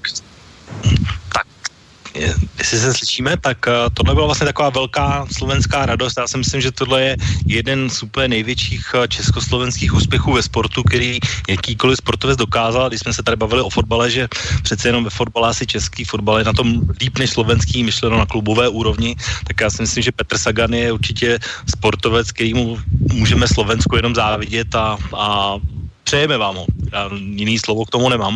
Uh, o to ty a Petr Sagan, máš nějaký vztah k němu, nebo je to sportovec, který jde nějak mimo tebe? přiznám, že cyklistiku příliš nesleduji, ale samozřejmě vím, že si sl- Slovensko v cyklistice tam jak má, má jako, jako historicky mělo Slovensko dobré cyklisty, pokud třeba Fregec a tak dále, takže no, vím, že Slovensko jako v cyklistice určitě je na tom dobře a proč to tak je, těžko, těžko jako já řeknu, no. No, uh, oni jsou vlastně, já jsem tady mluvil na začátku té aféře z uh, Tour de France, byl Petr Sagan uh, vyloučen, tak uh, můj názor, pokud to posluchači chtějí poslouchat, tak uh, je ten, že vlastně Petr Sagan uh, neměl být vyloučen, podle mě, měl možná dostat nějaký trest, ale určitě neměl být vyloučen a já zatím vidím politiku z toho pohledu, že letos měl šanci po šesté vyhrát uh, zelený trikot uh, a vlastně dorovnat tak Erika Cábla, což se mu samozřejmě po vyloučení nestane a nepodařilo se to. A dokonce tím je přerušena i ta série těch pěti kontinuálních vítězství, takže, takže je mi to líto, bohužel. A stěšil jsem se, že třeba i Petra Sagana uvidím naživo, neviděl jsem, takže, takže škoda, ale tak není, věšet, není důvod věšet hlavě, ale to se ještě bude mít určitě šanci na mistrovství světa si získat zlatý hetrik a příští rok se určitě na Tour de France vrátí a myslím si, že, že zase vyhraje tak, jako vyhrává vždycky. A, a hlavně je to je tam ještě ta přidaná hodnota v tom uh, vlastně toho jeho showmanství a tak, takže, takže to pro mě to je docela oblíbený sportovec i z hlediska světového sportu a, a jsem rád, že někdo takový existuje. O to? No, tak já samozřejmě taky, protože um, můžeme takový trošku odlesk padnout i uh, na nás malý. tak. No, vlastně, když se budeme bavit o těch jednotlivcích, tak uh, já ještě jsem si připravil takový úplně poslední, poslední audiozvuk, uh, který se týká vlastně, protože my jsme se bavili o těch takových tradičních československých sportech, to znamená o hokeji a fotbalu, ale to není o tom, že, že to je jenom tady o těch dvou sportech, ale mám ještě jsem takové páté audio, které se týká nového sportu, který se vlastně naopak uh, stal fenoménem v Česku. Tak pojďme si pustit naopak českou sportovní radost poslední doby velkou. No a teď pokus o všechno. Barbora Špotáková má jistou stříbrnou medaili, o tu už nemůže přijít. Obrkfelová se nezlepšila. Poslední hod Barbory Špotákové na olympijských hrách. A držme palce, ať letí, ať letí, ať letí, a je to tam! Špotáková má zlatou medaili! Snad, snad, věřme tomu. Úžasné. To, co se Barče v posledním pokusu podařilo, to je sen. 71-42, vylepšení evropského rekordu. Uh! Tak to je pecka. Barbora Špotáková nastřádala všechny své síly do poslední šesté série. Má zlatou medaili, prozatím samozřejmě, protože ještě bude házet Maria Abakumovová z Ruska, ale ta by se musela zlepšit o více než půl metru, což není nemožné. Tak první a šestý pokus, to byla fantazie v podání Báry. Nový český rekord, nový evropský rekord a k tomu světovému. Věřme. Schází už pouze 28 cm. Věřme, že přežije, že přežije, že Ruska nenajde recept, jak Barborku po tomto úžasném výkonu z prvního místa sesadit. Tak ono to asi Ruskou také muselo pořádně otřást, protože hýřila sebevědomím. Už, už sahala po zlaté medaili. Měla ji téměř na krku, ale Barbora Špotáková zabrala.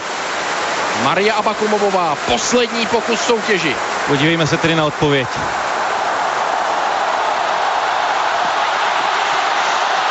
Pozor, pozor!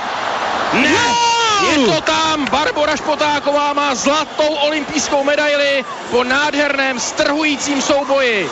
V šesté sérii přehazuje Mári Abakumovovou, vytváří nový evropský rekord a to vše před očima trojnásobného olympijského vítěze Jana Železného. Tak to byla zlatá radost v roce 2008 Báry Špotákové. A my bychom si mohli pouštět samozřejmě další olympijské vítěze, nevím, Jar, Jardu Kodlavého, Martinu Sáblíkovou, ale tady ty jednotlivci ty jsou docela úspěšní o to. Jak ty to vidíš? No, já jsem zrovna chtěl zmínit právě Martinu Sáblíkovou, to si myslím, že je ještě takový větší fenomén než Barbara Špotáková, to je je občas samozřejmě najde nějakou přemožitelku na některé trati, některé délky, ale v globálu myslím že prostě Martina Sáblíková je takový ten prostě výjimečný zjev, kdy ona je tak bych řekl si pře, předurčena předurčena vítězstvím a je taková, nechci říct bezkonkurenční, ale je to prostě takové speciálního. A ještě bych zmínil vlastně tenisty, ať už teda jednak na individuální bázi a ten v takové té, řekněme, týmové podobě jako Davis Cup a Fed Cup, to si myslím, že prostě na velikost země, jako je Česká republika, tak prostě to, že tenisti a ten, hlavně tenistky dokázali několikrát vyhrát prostě tu, tu vlastně jakoby národní reprezentační soutěž, to je takové něco prostě ohromné, ohromného nebo prostě zajímavého a to je takový fenomén prostě tak, toho, té popularity tenisu his, his, historicky u nás, takže tenisty bych určitě e, taky, na tenisty bych nechtěl zapomenout a v poslední době i biatlonisti. Si myslím, že přináší radost, že je to zase něco vlastně výjimečného. Tak no, Martina Sláblíková to je přesně příklad toho, že vlastně tam se úplně z ničeho zrodila sportovní legenda v podstatě a stále i přes ty už dlouholeté úspěchy, které se táhnou minimálně už dva, respektive tři olympijské cykly při těch příštích uh, hrách, tak pořád se ještě nepodařilo vyřešit ani takovou základní věc, jako že bychom měli mít jako stát českou národní, když to řeknu jednoduše, rychlobruslařskou halu, kde by ona mohla trénovat, takže to je takový úplně typický příklad. Ale ty jsi zmínil biatlon, to, to byla přesně ta, ta eh, sportovní radost a takový ten další příklad toho, že to není jenom o těch sportech. Tak pojďme se ještě dát úplně poslední audio právě toho, jak to vypadá, když český biatlonista uspěje.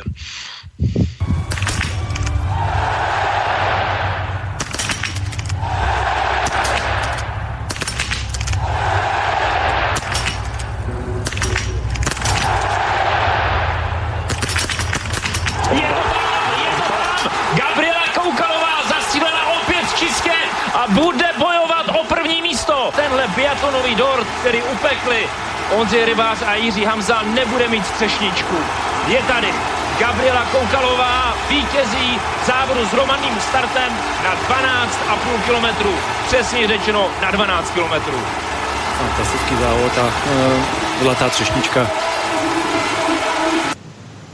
tak tohle bylo asi jeden z nejlepších sportovních zážitků, které český fanoušek mohl loni zažít, to znamená vítězství Gábiny Koukalové na domácí půdě v Novém městě na Moravě. A, a biatlon se stal fenoménem, vlastně taky byl úplně malý sport, před lety ho neznal nikdo a podařilo se vlastně vybudovat uh, už přes uh, se olympiádu v Soči a velkým potenciálem na příští rok vlastně úplně neuvěřitelnou sérii medailí, úspěchů. A není to vlastně jenom o těch penězích, který, když to porovnáme třeba s AC Milan, tak jsou úplně zlomkový, ale, ale dá se vlastně uspět i ve sportu, který vlastně je je, který by asi nečekal, že může být tak úspěšný. Ono, tady biatlon je jeden z nich a pak ještě druhý je florbal, to je takový velmi populární sport na, na školách v Česku a tam už Česko, Česká republika je taky ve čtyřech eh, nejlepších státech na světě, ale ten biatlon je velmi sledovaný a jsou to velmi populární přenosy.